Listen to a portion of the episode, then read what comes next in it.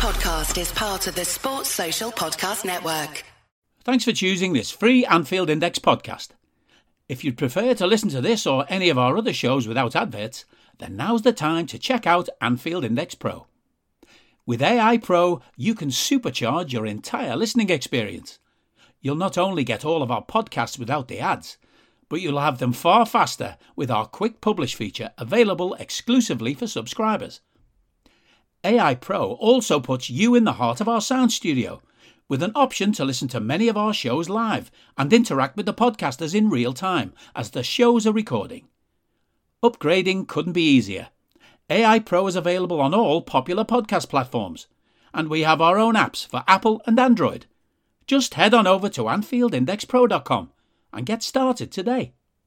Hello and welcome to your live Discord post match Raw on AI Pro podcasting to you from my field here in beautiful rural Ireland. I'm Trev Downey, and joining me to give their immediate reactions to the frankly batshit Liverpool 3, Benfica 3 in the Champions League from Anfield are Dave Hendrick and Karl Matchett.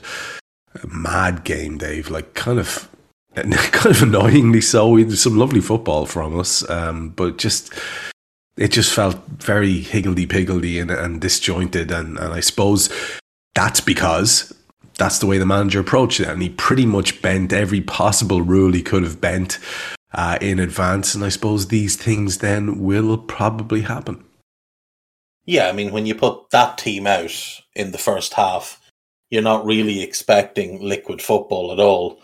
And when you make as many changes as we did, and, and then we seem to get a little bit obsessed with getting Bobby a hat trick and trying to pass the ball into the back of the net and stuff. And obviously it's two individual errors in not holding the defensive line that gift them their second and third goals and, and an individual error that gifted or not even, I don't even know if you'd call it an individual error, but like a fluke circumstance that gifted them their first.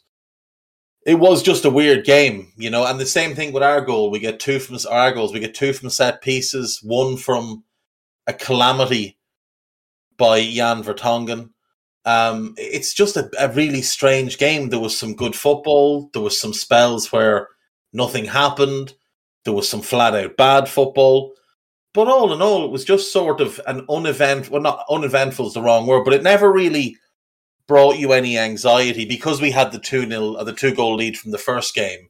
You felt kind of comfortable, or at least I did, throughout the game. It it never sort of worried me that they were going to come back. I never felt in any way that we were under too much pressure. So, you know, it was just sort of a game you could kind of watch without ever really having your emotions dip up or down.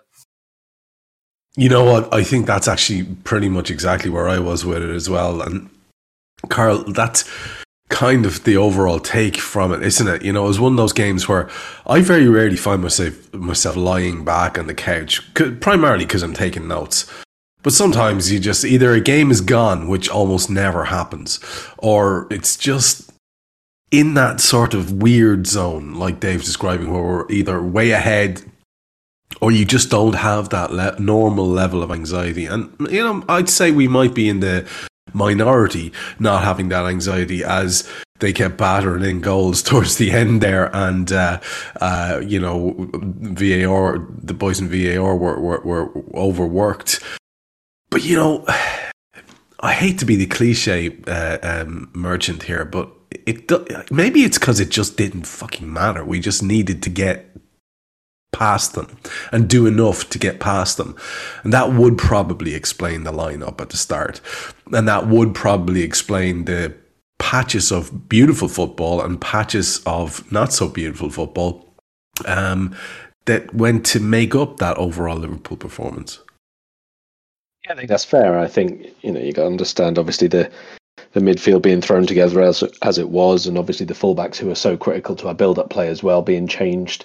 It was never going to be as fluid as it usually is, and that straight away lends itself to the game not feeling as serious. You know, before kickoff, you it's not like we were taking it as a joke or taking it easy or anything like that, because there was certainly still a lot of energy and still a lot of intent from our players. But you already know that it's not Man City away. Let's be honest. You know, the the lineup already tells you that it's not that game.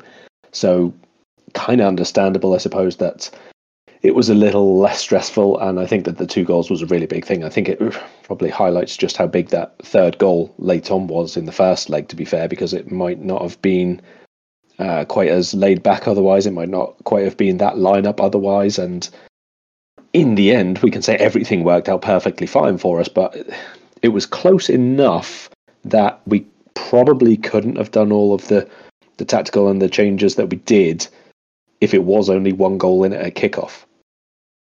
Yeah, yeah, that's exactly that's exactly where I was going with that. It was, I I think Jurgen pushed it to the very very limit. As I was looking at it, and let's get straight into this as a way into looking at the Liverpool lineup, and I'll give you both a, a take on this because I want to get a take from both of you. And st- stay with you, Karl, for a second. As you know, news was filtering through about the team.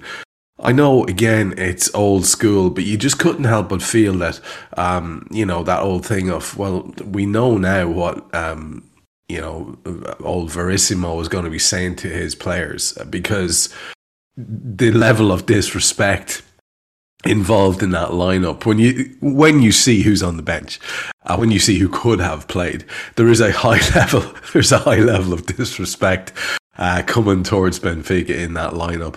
Uh, I think, and I don't think it's too cruel to say that. It's lovely that we got a chance to do it, but you know, you are aware that there's a, a, a, an element of risk involved, regardless of the the the the, uh, the build up of the two goal cushion in the in the first leg. I mean, I'm sure you would have expected quite a few changes, and you know when yourself and Dave were talking about this in advance, you would have expected quite a few changes, but not on this level, man. Surely. No, no, we went for quite a few fewer. Um, we did, for example, say that Konate would be in, and Dave picked Tsimikas to play, and uh, we both made a couple of changes up front, for example. Neither of us left out both Fabinho and Van Dijk. That is a Klopp thing alone, and I don't think that there will ever become a game other than like FA Cup third rounds where we do decide in the game uh, in the scouted before the match, yeah, we'll we'll leave those two out. That's that's not for us to feel comfortable about. That's just for Jurgen to do.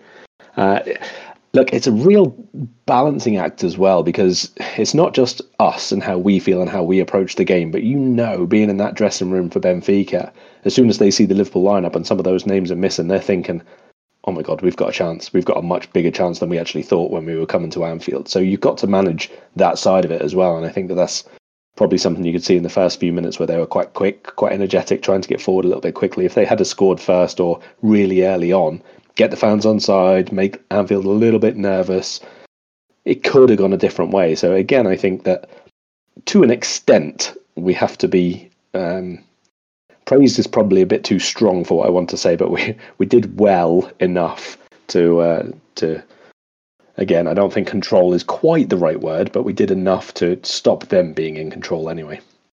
Dave, Karl's right to focus on the opening part of the game because obviously that's when you're going to see the the real impact of uh, all the changes on a team. Um, we hear lots of talk about rhythm from Jurgen. Um, how you can expect to have any when you have that many changes is beyond me. And in those opening 20 minutes just before uh, Konate puts us ahead. I mean, I this is the last thing I want to do. I, I want Jimmy Milner to be on a statue somewhere and I can call around to him and have a cup of tea with him and tell him what a great lad he is.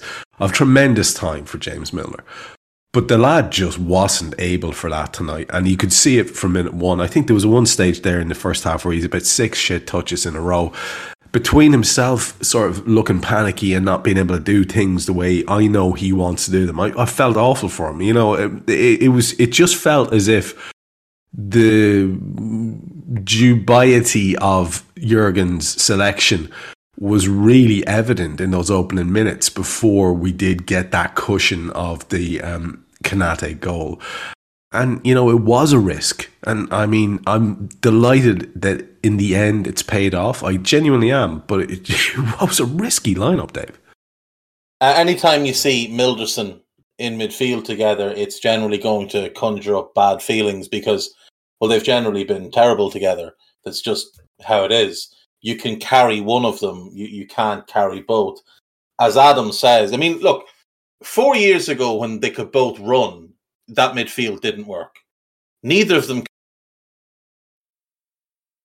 can run, but against a team like Benfica, who came and were a little in on how slow and ponderous that side of the midfield was, they might have taken advantage of it. I mean, you you can go visit James Milner statues all you want, Trev. I will happily wave him goodbye in the summer because I know you will. fella, the, the guy can't play. The guy was bang average in his prime, and he can't play and hasn't been able to play for three years. And but did you not? Did you? Did you not? Standard setter and all this bullshit. Like I'm did sorry. you not? Th- yeah. Great players did, don't turn around and look at mediocrity and think, "I wish I could be like him." Well, did you not think it looked particularly painful for the lad tonight? Like you know that game that I'm always going on about it because I thought it was a, really interesting th- point that Gary Neville made one time um, back when he was good. And he talked about the game where he could feel that, oh shit, I can't do this anymore. Like his legs mm. were gone, whatever it was. And it's not about fitness, you see. This is the fucking thing. It doesn't matter how many shuttle no, runs Jimmy Milner wins. as fit as anyone in the club. Milner yeah. can run great distances very, very slowly. But unfortunately, football's not played at a slow pace. Look, we've seen him play this season. That, I think was that his first start since January. Has he started since that abomination he turned in at Chelsea? I don't think away so. because like you could tell then he couldn't play anymore. So like none of the blame for his performances can go on him.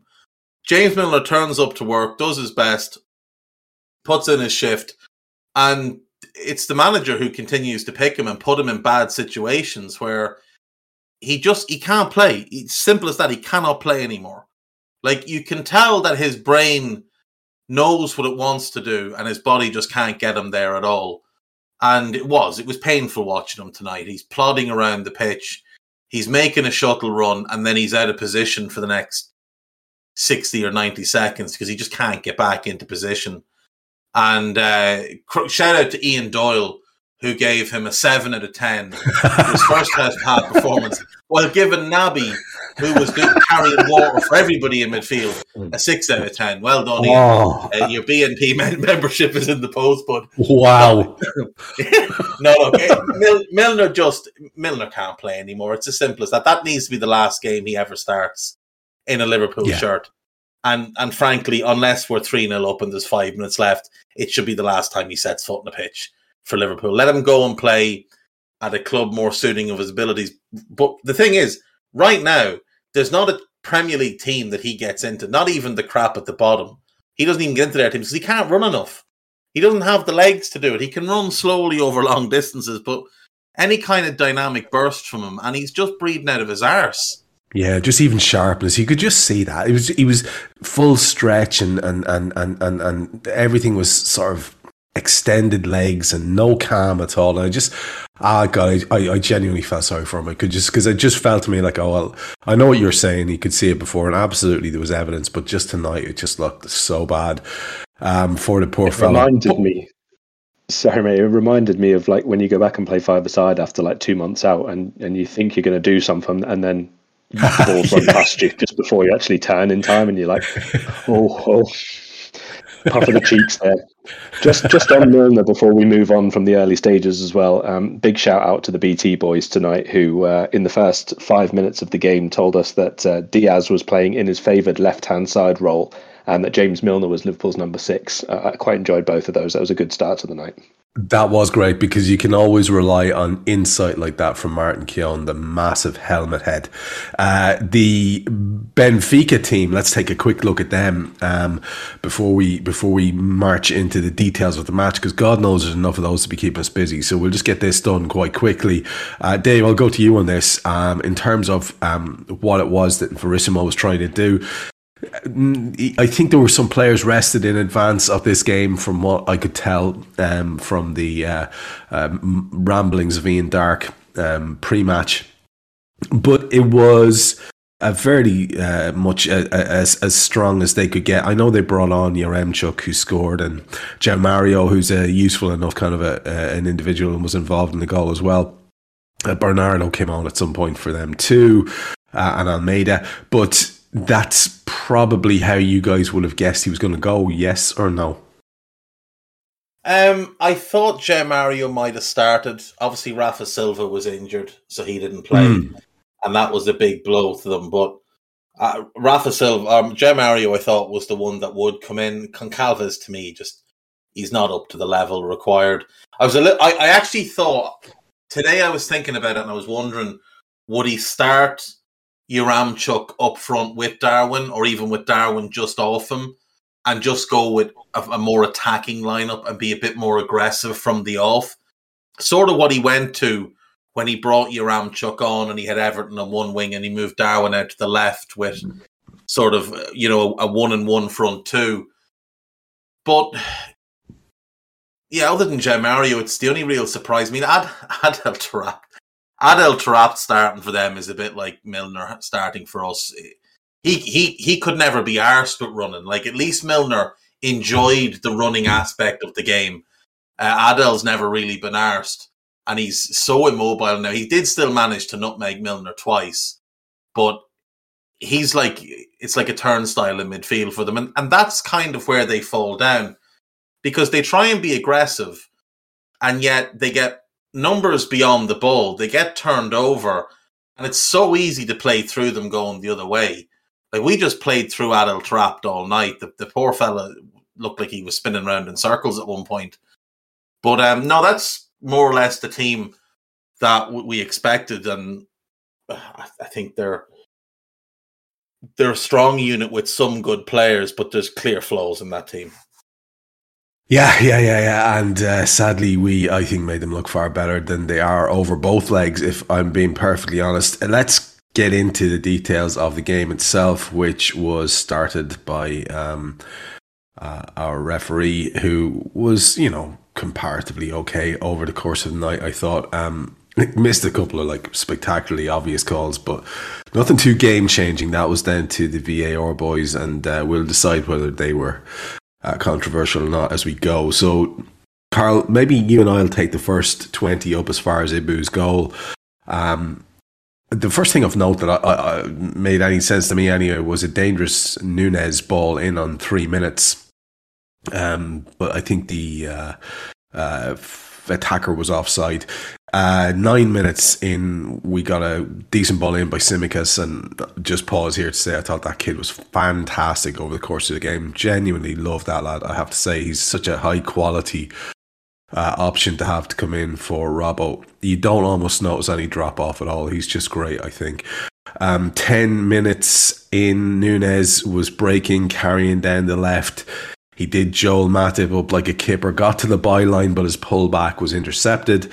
Um, I can't remember who it was coming back. I think it might have been Naby, and the ball goes to um, Ali, and uh, danger averted. Twelve minutes after an absolutely appalling Milner cross from a free kick, uh, it was like set to him, and he he uh, he crossed it from the right. Um, but you know, it was, it was, a daisy cutter, and they break. Everton got a shot in, and it was narrowly wide. And you know, it wasn't a bad little hit from the kid uh, and could have nestled in the back of Ali's net. Um, we should be starting to see a little bit of um, signs here that things not might not go the way we want them to. Um, 14 minutes, however, Jota does pull off a 1 2 with Bobby Firmino. The keeper got out to his feet. Um, meanwhile, Jimmy Milner's stretching and just missing most things a chance then, great move ended with a Diaz ball into the aforementioned Jimmy, who got as far as far forward as he had been all match and wasn't able to finish from point blank. To be fair, uh, it was it was a, quite a mass of, of bodies and feet around him. And then on twenty minutes, and you'd have to say it's not exactly against the run of play, but they've they've carried a threat but we do go 1 0 up, and it should be a match killer. It's from Ibou Konaté. Tsimikas, the aforementioned uh, um, um, left back, with a fantastic delivery from the corner. Love, love the shape he puts on those outswingers. And Ibou gets up. Um, more of a challenging effort than he had in the last leg. Uh, and heads the ball down, textbook style again, and into the corner, uh, bounces up into the corner. It's a fantastic finish. Um, it, I'm, i felt we were possibly a little bit, absolutely a little bit fortunate to be one up on the balance of that particular 20 minutes. Did you read it differently? No, probably not. Um, we were okay. We were fine in terms of recycling it from the back, but the midfield passing was pretty atrocious throughout the first half, especially in that early period. Some of the time you could see that there was really nice combination plays when we were going sort of right to left, but anytime we tried to then get it into the final third, it was pretty hit and miss. Um, I think we first have to pay tribute and sincere, um, unlucky sort of words of appreciation to Nicholas Otamendi for his almighty leap trying to stop Konate heading in that goal. I think he must have got at least three inches off the ground, and that's that's to be applauded for a man of his age. Um, not not the finest night that I've ever seen a centre back have, to be fair, apart from maybe one interception in the second half. There was also a moment just before the goal, I think, where I think the one you mentioned actually, where uh, Milner broke into the box and then Firmino almost got the rebound as well. And, and again, the BT commentators say uh, Nicholas Otamendi and Jan Vertonghen have not got too much pace. So uh, they were applauding James Milner being the one that Liverpool threw forward to try and get in the box there. So I'm not sure what kind of race they were expecting exactly, but it was interesting to witness anyway. Um, I, I, have to say that you're absolutely right about Tsimikas, but I also think that even in that first quarter of the game, more or less before his goal, Konate already had two or three moments again where he was monstrous defensively, really, really good. Uh, we saw one out on the uh, our left touchline there, right, where he got across really, really quickly on the cover, won the ball, saw it back to the keeper. There was another one where he was in place for the cutout. If I think it was Cater in front of him, didn't get there first and uh, even for the one of the chances where they were actually offside in that early period, he still got back and beat them before the flag went up. So again, I think over these two legs, he has been maybe the best performer if you average out the two performances across the two legs. Uh, obviously, there was the big error in the first leg, but here I think again he was a, a very good indication of what's to come in in seasons ahead. Yeah, yeah, absolutely. Uh, you look. yeah, I, I, I, don't want to be too controversial. I, I, I have to apologize to uh, C-Stat, who's called me out there in the chats about being soft on the refs lately. Um, I just didn't have anything to say of note. I'll get back to my usual um, critical self soon. Um, the next chunk of the match, Dave, up to their equaliser is an interesting spell. Uh, there is a the ball's in the back of the net from Nunez, pretty much you know within a couple of minutes of of when we scored. We were open up ruthlessly enough with a through ball, but he's offside. It's called offside, despite a really nice finish. That's twenty three minutes. Then we see a lovely bit of Konate and and and, and Karl's mentioned him. Uh, it, it, it, almost straight after that, Jota was body checked. We didn't get to see another look at that. I'd like to have seen another look at that. Um, they broke on the back of that, and Ibou Konate uh, is running back towards his own um, goal uh, on the right hand touchline as we look, and he just eases uh, his his opposite member uh, off the over the line and gets the, the throw in to boot. And I just thought, yeah, we've spoken about this before, you and I, in the last show, and he's just, he, monster is what the lad is. And it's great to see. 26 minutes then, Diaz sold a gorgeous dummy. I, again, I saw one replay, so I didn't quite get to see who it was. Rasped a shot at the keeper. Uh, great save from him, led to a corner from which we got nothing. Clear shirt pull then by Vertonghen in front of the aforementioned referee. No yellow, because, uh, okay. Uh, and then on the half hour mark, Bobby has a header um, from a Diaz header. So Diaz has a go- uh, heads the ball across goal. Bobby heads the ball towards goal, but it goes off, I think, Vertonghen's back out for a corner. Nothing from that either. 31 minutes, Jota plays the ball into Bob again. His effort is blocked. And you'd have to say, okay, we're, we're playing a bit of ball here. Yes, they've had that ball in the back of the net and all the rest of it. And yes, they do carry a threat, but we're starting to play a bit of ball, and boom, it's 1 1. Ramos has it in the net after James Milner lost a challenge. Uh, I don't know how harsh he could be on it. He's trying to stab a foot at it. It breaks uh, and breaks to uh, Ramos, and his finish is decent, and it goes to VAR, but it's given. That little chunk of the game was very interesting. Quite a lot going on, Dave. Talk to me yeah. about anything that took your notice there, and also the concession of the goal as well. Yeah, the referee I thought had a bit of an odd one because he's quite whistle happy, but then he let weird things go. Like that, you mentioned the Jota one where he knocks the ball past Otamendi, and Otamendi just steps into him and like shoulder charges him in, into his chest and puts him on his arse. That's clearly a free kick. Then we go down the other end and it's Ibou on Darwin. And again, you could argue that Ibou sort of steps out of his path towards the ball to shoulder charge Darwin and put him on his backside. And the referee lets that one go. And you think, okay, well, look, he's he's let that one go because he let the other one go, and the other one was far more egregious. So that balances itself out. He does give the free kick when Naby uh, almost has his jersey removed from him by Vertonghen. And then you're looking and going, why? How is he not getting booked there? Like, Naby's taken the ball in and turned him, and we're away, and Jan Vertonghen is 35 years of age in a couple of months, and clearly is not going to get back into position. So he's just pulled at the shirt. You're like, well, how's that not a yellow card? So those are weird decisions by a referee who, over the course of this season, has been a little bit whistle happy in the Premier League, but gen or in the Champions League rather, but generally has come into this game with quite a good reputation as one that likes the flow of the game and you know tries not to book players early on in games if he can avoid it. But when you see something as as blatant as that Vertonghen one, that's got to be a yellow card. Um, their goal, you, you can't criticize Milner. I, I saw some people look.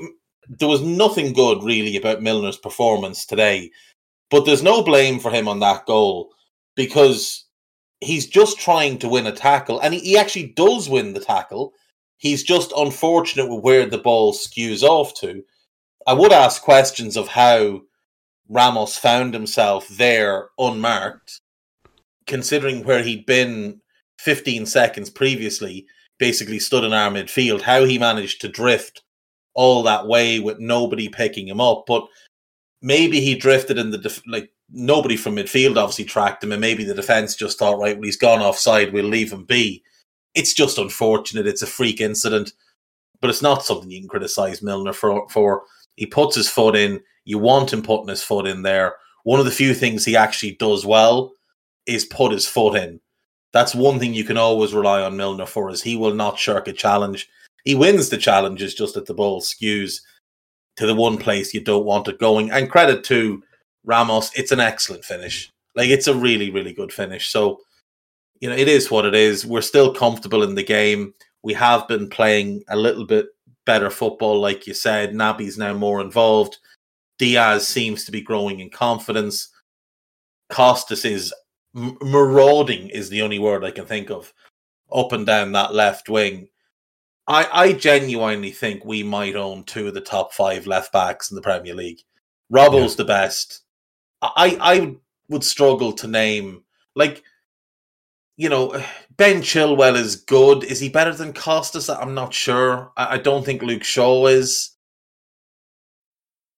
You know, you, you, have got Cancelo's very, very good, and I do like him, but uh, you're kind of struggling. You've you've got Robbo, Cancelo, and then you're struggling to name anyone that's out and out better than Costas. If he was playing for another Premier League club, I think we'd be looking at him and thinking he's really fucking good. He's really, really good. So we're just very, very fortunate to have both both him and Robbo because the the quality doesn't drop, and if anything, Costas takes better set pieces than Robbo does. Yeah, it's interesting that because as I, I think it was maybe yourself mentioned earlier on, uh, the drop off on the other side um, is is is quite pointed, right? Because of the productivity that Trent has, and that's not Joe Gomez's game. It can't be. You can't expect that from him.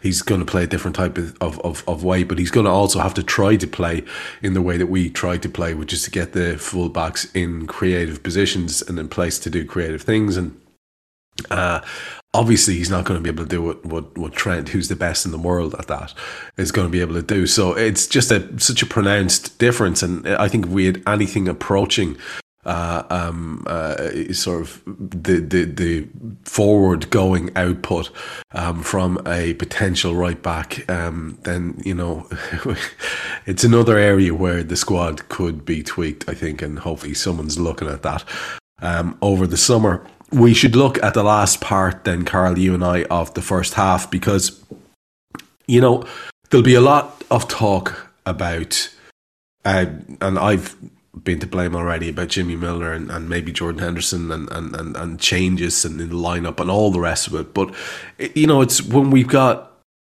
you know, normally a far better, more efficient, um, um, more like a first team lineup on the field that we start conceding goals in the second half.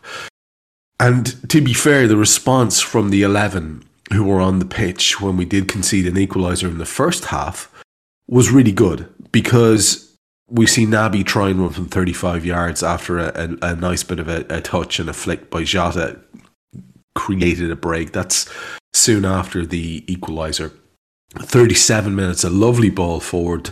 Uh, I'm going to give him the credit for from Jimmy Milner. Ends with uh, Bobby playing a through ball to Diaz that's just not hit with enough power, and Grimaldo slides in, gets a touch away from Diaz's feet. Otherwise, that's a goal. Um, then yeah, a bad spell uh, there for Jimmy straight after that, about five or six bad touches in a row. Um, nothing really much by way of creativity coming from um, certain quarters in this little period. And then on 44, Naby decides, you know what, okay, I'll have a shot again. Tries one from the edge of the D. It's narrowly wide, really well struck hit from the kid.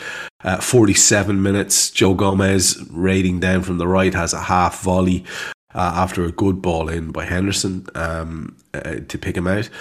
Uh, and that's pretty much that in terms of that first half. Uh, just to talk about the response um, to the concession of the goal by those guys who, yeah, we know are not our most creative and all the rest of it. You'd have to give a little bit of credit because there were quite a few attempts there, and certainly one of them, maybe even two of them, that on a different night could have ended up as um, extra notches uh, uh on the on the scoreline. Yeah, I think probably a few of those shots were taken as a result of what you spoke about at the beginning. The fact that this felt like a little bit less of an important match. Maybe at that point, we, still had the two goal lead and we've only got half a game to go at that point almost. So, again, maybe you wouldn't see Naby taking on both of those shots that he had. Maybe Joe Gomez wouldn't have tried to score his first goal ever. Um, these things I, I, I, felt, and even the build up to some of those um, and not just Liverpool, but Benfica as well. It kind of felt like it was a, playground kind of game is the only way I can describe it. Where there's so much open space sometimes and a lot of turnovers. It's really really quick tempo, which is fun to watch sometimes, but it's not necessarily the most refined or defensively solid performance you would see if it was you know Sporting v Benfica or Liverpool v Man City some of the time. You know, um, I, I pretty much agree with you that the team, like I said at the beginning, as much as could be expected played well enough on and off the ball. Uh, there was definitely some erratic passing in midfield. I mean, by the time we got to half time, the, the central three had a completed pass rate of 67, 82, and eight, oh, sorry, 67, 72, and 82 percent. So it it wasn't great in terms of ball retention and everything, especially when you consider how many recyclings there were around that central area and between the centre backs and all the rest of it. But overall, it was fine. We created a good few chances. They scored pretty much the only one that they had. It could have been better, but we didn't really have to worry too much at that point. Yeah, and stay with me because we'll go straight into the start of the second half because it fits into the narrative that we're talking about here and fits into the, the whole uh, shape of, of uh, the discussion on the lineups because it's the same team that comes out for the second half. Nothing of note really happens until about nine minutes into the half, 54 on the 54 minute mark. Naby plays the ball through to Diaz. A Vertonghen clearance goes as far as Jota. He does the sort of scoop cross shot thing, and on the 55th minute, uh, that ball is turned home by Bobby Firmino. Great finish. Uh, I was immediately nervous. It went to VAR, it's given. And then two minutes after the goal, we substitute um, Milner, Henderson, and Jota and bring on Fabinho, Thiago, and Mo Salah. And for a bit, and I'll talk to Dave about that, everything seemed to go well. Uh, talk to me about the, just that very opening, um, uh, that opening spell of the second half and, and, and the goal that put us ahead from Bobby. So first of all, the goal, I guess, uh, that was all Firmino. By the way, all of it. The the first closing down where we won the ball, that's Firmino closing them down and forcing the turnover.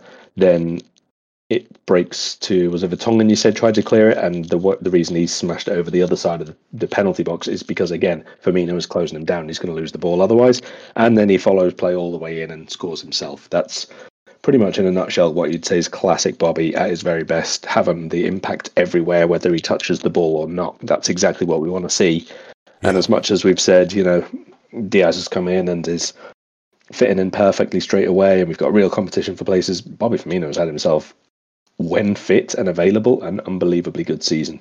Yeah, it's very, very easy to forget and overlook, but at the start of the season, his strike rate and where he was scoring the goals from was just ludicrous. He had a better strike rate than uh, Mane and Jota for quite a while earlier on this season. So to come back and do the same again, um, having not not started too many games recently, I think you're pretty much looking at five forwards. And they know they've only got three spaces to fight for in any given game, and I think it's a very, very good thing for Liverpool right now, given what we're going for and how much they are all pushing each other. That could prove pivotal in uh, a couple more big games to come yet this season. The subs I mean, obviously it was planned because he had them ready to go before the goal went in and didn't change his mind in the slightest. And I've spoken with David quite a few times about this on Raw, on Scouted as well. A lot of this team, this first team of Liverpool, we play better. We have better rhythm. The passing is sharper and all the rest of it when they're playing every four days or so. Not when we have a week off, not when they go away for a warm weather training camp and they come back and it's intolerably slow sometimes and looks really sloppy instead of what you'd think would be energetic and everything. So I, I, think that this is just a continuation of that. You know, we, we didn't want them to play the whole game. And certain players like the fullbacks, for example, because it's so demanding on them, yeah, they need the whole game off. But some of these players, the ones who we look to game after game to help us not lose in terms of some of the players and win in terms of some of the players, we want to keep their rhythm up. We want to keep their peak sharpness there as well. So I think bringing these guys on with uh, half an hour or just over to play is a, a big indication of who's definitely going to be in the team and possibly one or two of those who went off as well. I think that's fair, isn't it, Dave? And, and, and the only the only thing you have to ask yourself then is there will always be a, a school of thought that would say, well, you want rhythm, you want minutes in their legs, but not too many fucking start them, get the game put to bed, and then hopefully blah blah blah. Now that's always a very simplistic but old fashioned, but also has merit kind of way of looking at things. How about that? Is there does that does that hold any water with you? Really know what to make of Klopp's substitutions and that today in terms of what it means for the weekend. We've also got that Man City game on the horizon in the league, which you know, I mean, the league takes priority over the FA Cup, regardless of anything else. So it's hard to know really what Klopp is planning. Uh, you certainly would hope that James Milner going off early is not an indicator that he will start at the weekend because watching James Milner try and wander his way around that giant pitch at Wembley could be absolutely disgusting. Um, the poor fella, he might actually get lost on the pitch and not know how to get back to his position. It's that big. Um, Specifically, say some of them. that that midfield that ended the game. That that's the midfield that should start at the weekend. I mean, it is the midfield that works the best. I saw some people say, "Oh, well, look how open we are. We were." Were we really though? Were we any more open when they were on than before that? Because the two goals they got from here on are both down to just poor individual errors by Joe Gomez and then Ibou of not holding the defensive line. If the line is what it should be, then neither goal counts. Um, they had the goal ruled out in the first half as well. You know, the, there was just throughout the game that we just seemed to be kind of not as razor sharp on the line as we should be. And with Virgil there, I, I think it all comes together a lot better. Klopp will do something strange. Like he could start Harvey Elliott at the weekend for all we know. He could start Curtis Jones at the weekend for all we know. So I wouldn't really read too much into what he did today in terms of either the starting eleven or the or the substitutions. I do just think it was a case of let's just get through this one. We've got a two goal advantage. They're not going to beat us by two clear goals here. So let's just get through this, get minutes into everyone's legs and we'll we'll head on regardless for for Saturday or yeah Saturday it is. It is Saturday, and and you know there's sort of an instant impact because you know one thing we didn't see too much of uh, in the first hour or so was uh, beautifully weighted passes. There was that one from Milner and there was that one from Henderson. And credit where it's due; they were both good balls and both created opportunities.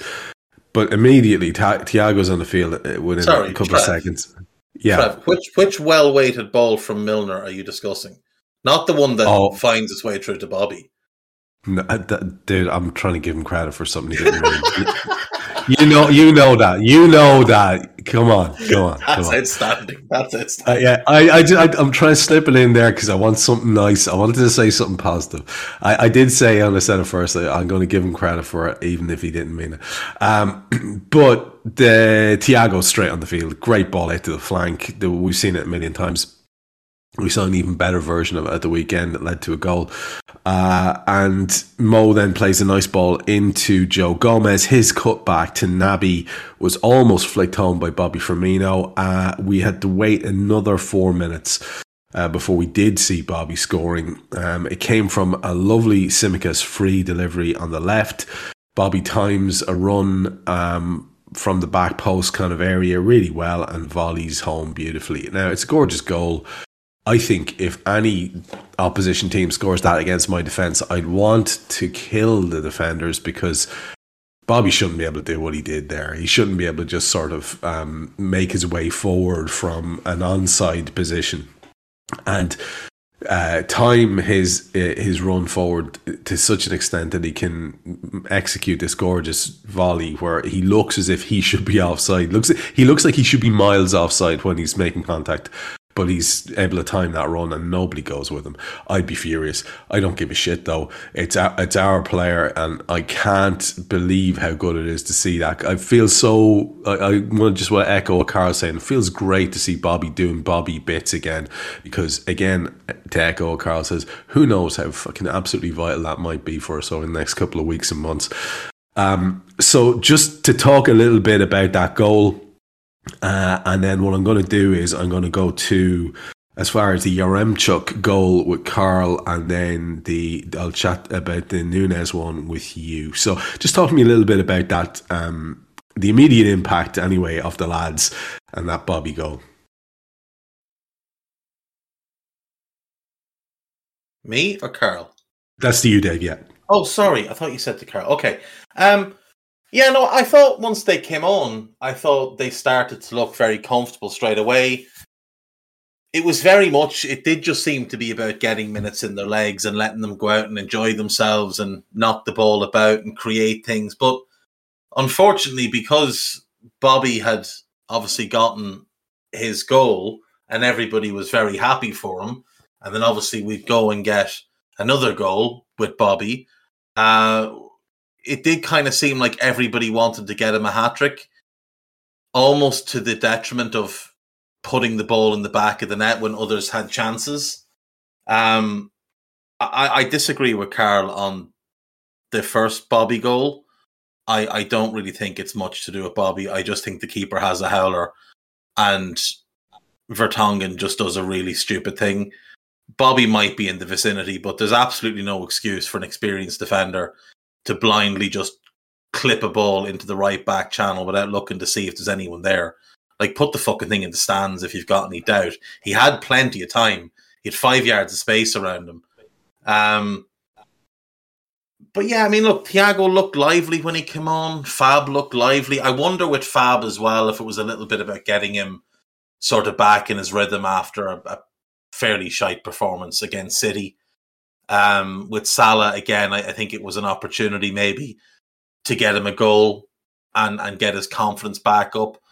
But there was some really nice football played um, in the spell from when the substitutions were made till the end of the game. It's just we were very relaxed. There was no real. It, it didn't feel like we were all that pushed about forcing the issue. Do you know what I mean? Like we didn't clamp down on them when they started to have a bit of the ball or they started to try and attack in certain ways. It was almost like, okay, you have an attack, then we're going to have an attack, then you can have an attack. Almost as if it was a bit of a training training game mentality. Yeah, it had weird. It had a weird sort of relaxation to it that I, I, I couldn't understand myself either. And Karl, we make it yet another uh, bit of a tinkering on 65 minutes with Sadio coming on to get some minutes as well. Now I'm watching my timeline there around about that time because it was one of the only times I felt like I, had I had freedom to glance at my phone. A lot of uh, consternation about you know what, what, are we bringing on all these you know uh, worldies of ours for. Well, as the game went on, uh, they brought on, by the way, at the same time, João Mário came on for Taarabt. That's in 65 when Sadio comes on as well. Uh, on 67, there's a Tsimikas cross. Mo nods it down, and, and I think it's Naby Keita as an effort that's not too far away at all. Um, but on 71, it's back to 3 2, and it's Yaremchuk. Uh, it's a through ball, um, and basically Yaremchuk finds himself in a situation where he can uh, take the ball around. Ali doesn't come um, in a way that struck me as weird because he's normally so proactive getting off the line, but in this situation he didn't. He kind of stood. Uh, Yaremchuk advanced, took the ball around him, and finished. Uh, it went to VAR and it was given. Now you will have some takes on this. Um, I again because I'm watching the very cheap, uh, you know, no budget BT. Saw very limited by way of, of, of replays. So I'd be interested to hear your take on the goal itself and the concession of it. I heard Dave earlier on reckon that there's a, little bit of a, a flaw in both of these two goals in terms of um, a player or other not quite getting the line right. What did, what did you think about that Yaremchuk goal to make it 3 2? Yeah, I mean, look, the this is a thing that we have had an issue with quite a few times, quite a few games for quite a few seasons. To be honest, it's the runner from deep when we do play a high line. It's not the necessarily always the one who is the actual centre forward, but someone else who's making the second run. Um, this one was Yaremchuk, obviously. I think this one was Gomez, who was just a little bit too deep, if I'm uh, if I'm remembering it rightly. he was like a good yard or two, but basically it comes from no pressure on the ball in midfield.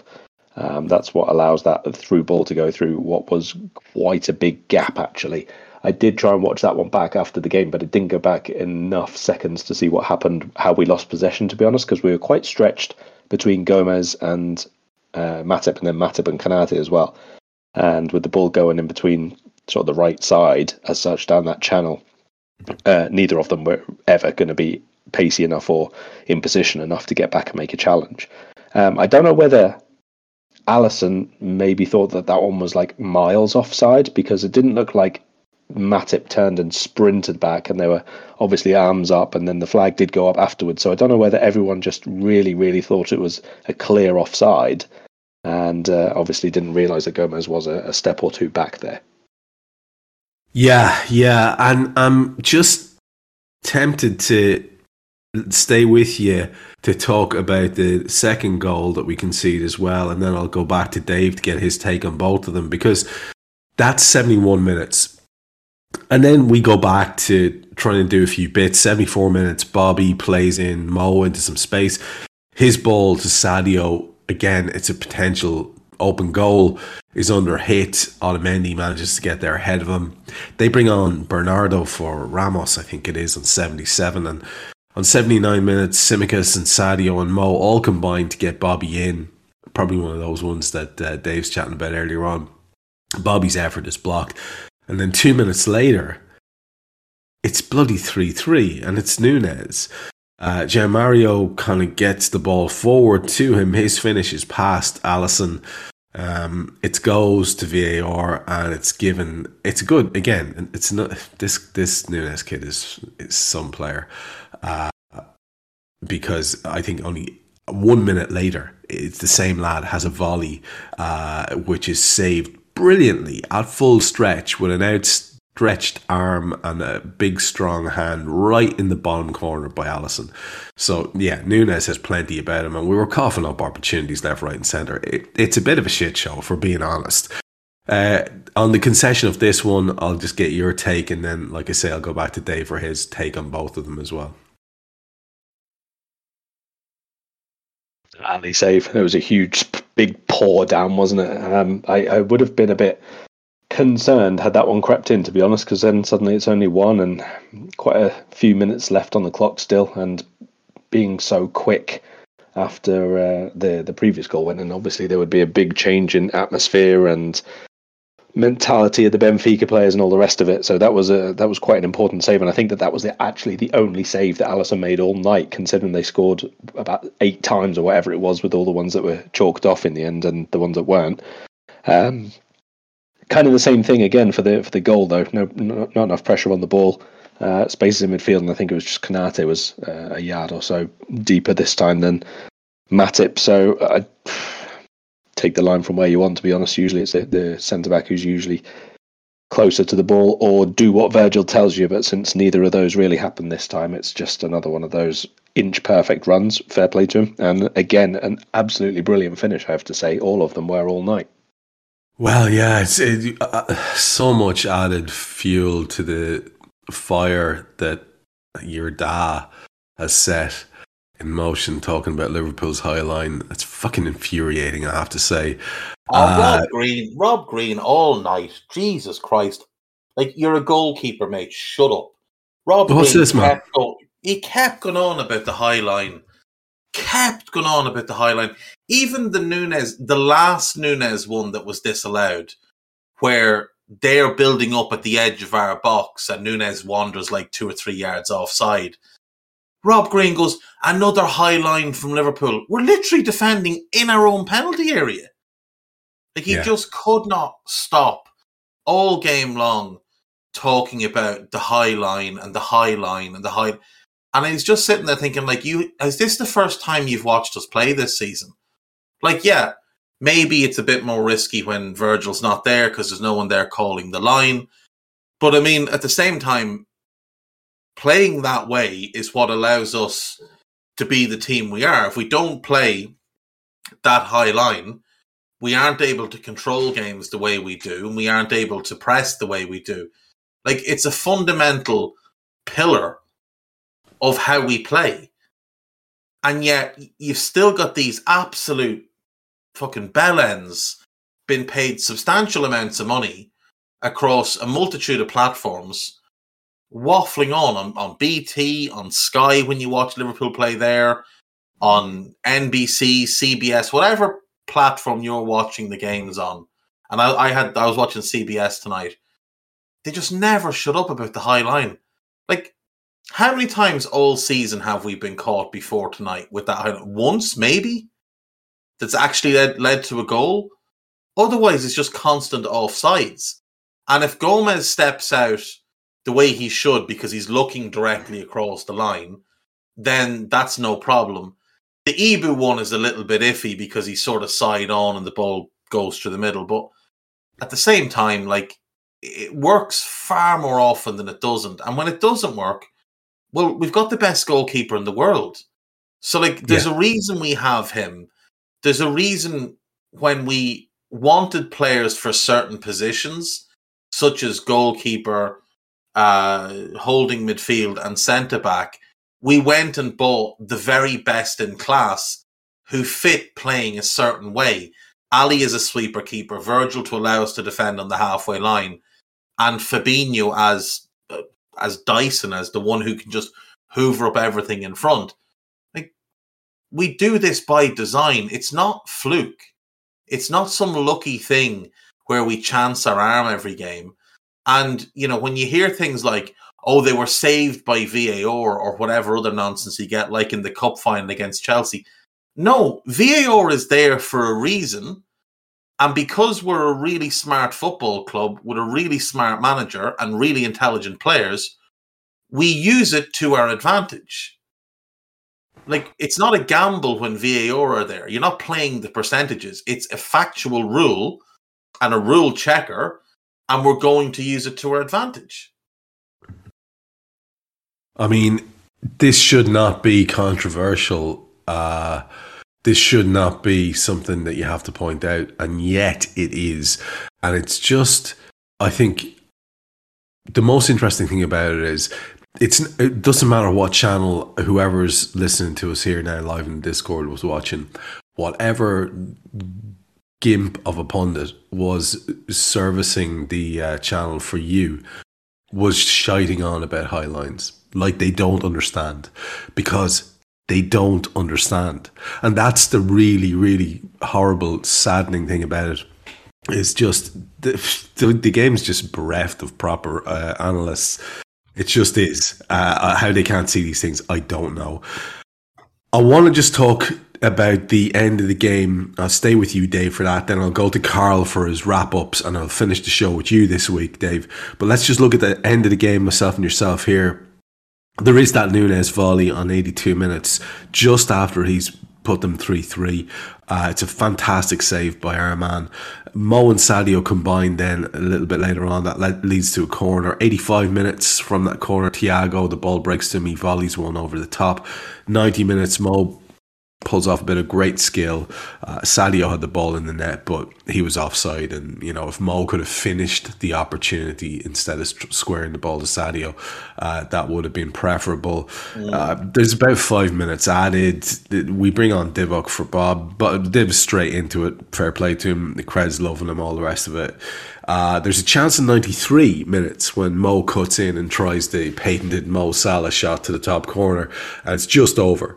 And, you know, I, I, I'm just going to go out there and say I, I think we could really have fucking done with that going in, but you know enough of uh, enough uh, negativity for me.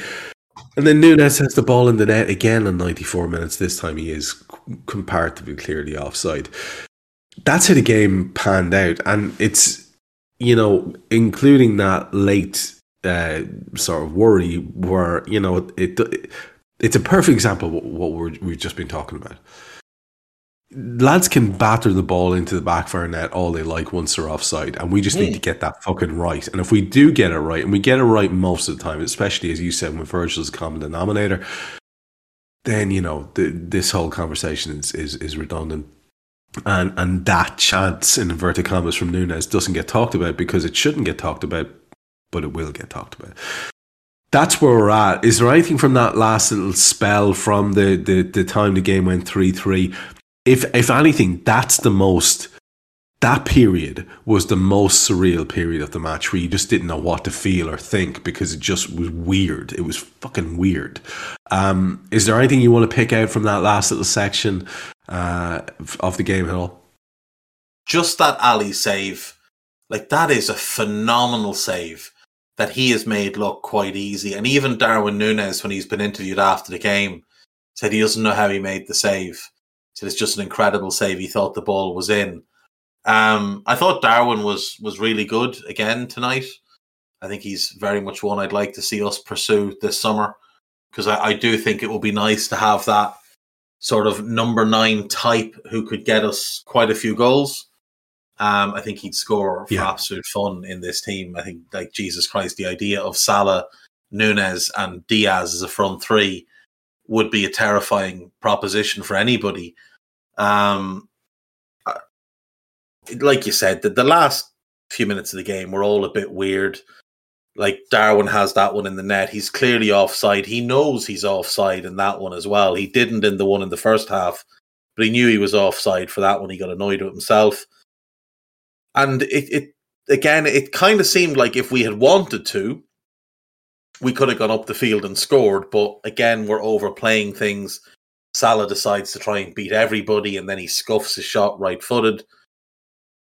All things considered, Divock came on. That was nice. Divock got a bit of a run around. Probably the last time he gets a run for us in the Champions League game as well. So that's that's always nice to see.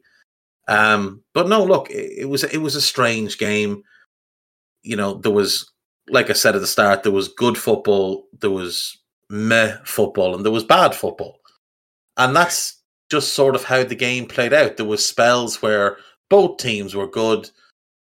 We were good, they were bad. They were good, we were bad. Both teams were a bit meh.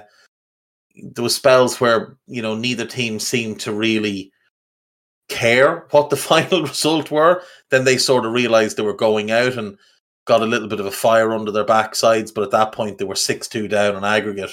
It didn't really make much of a difference. All they really did was just sort of give the scoreline a bit of respectability. But nobody who watched the two legs would come away thinking anything other than we thoroughly deserve to go through. And now we're on to Villarreal.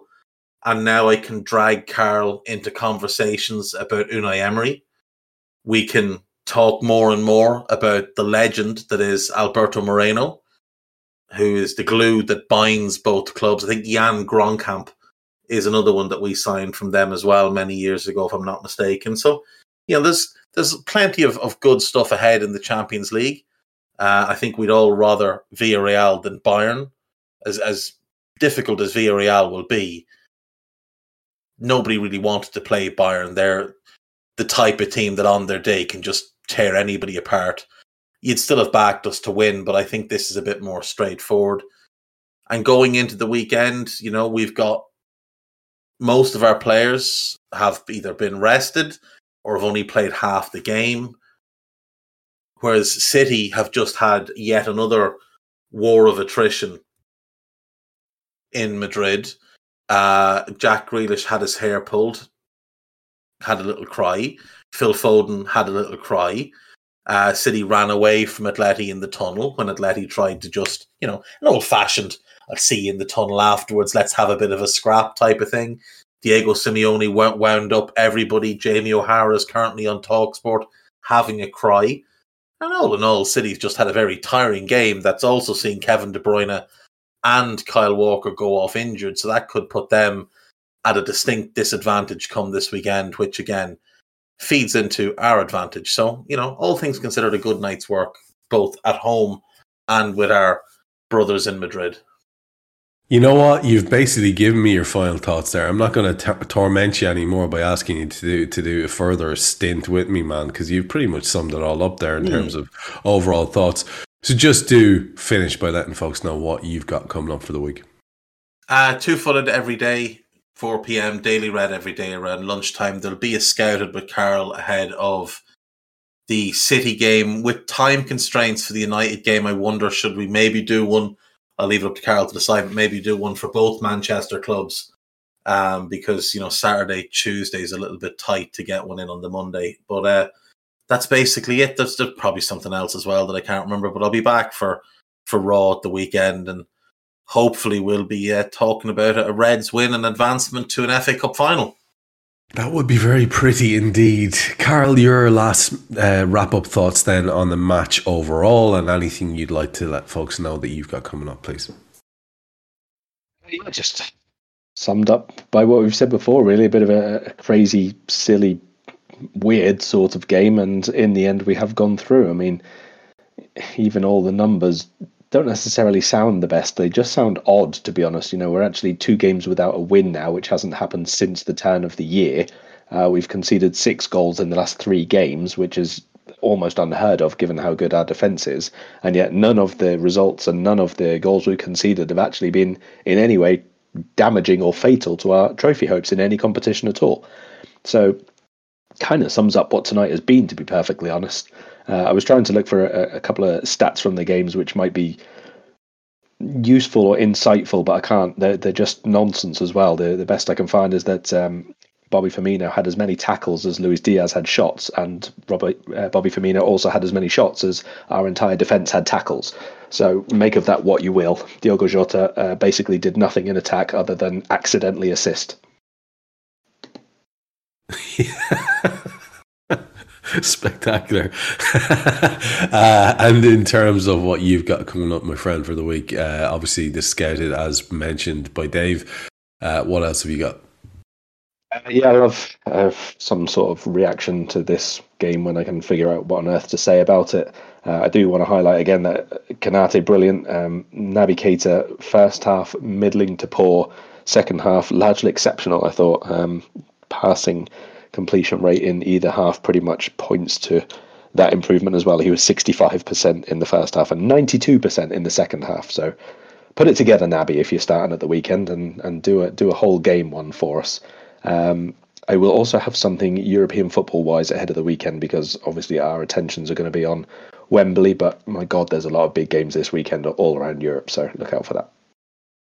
Yeah, look forward to reading about those, and uh, particularly going to focus on hearing, watching your mind spill out onto the page as you try to uh, uh, discuss this particular weirdness uh, that was tonight's game. But you know what? The only thing that matters is that we do advance to a Champions League semi final. That's our Reds. You gotta love them. Um, you gotta have faith in them. And we have a game at the weekend against Manchester City, a semi final of the FA Cup.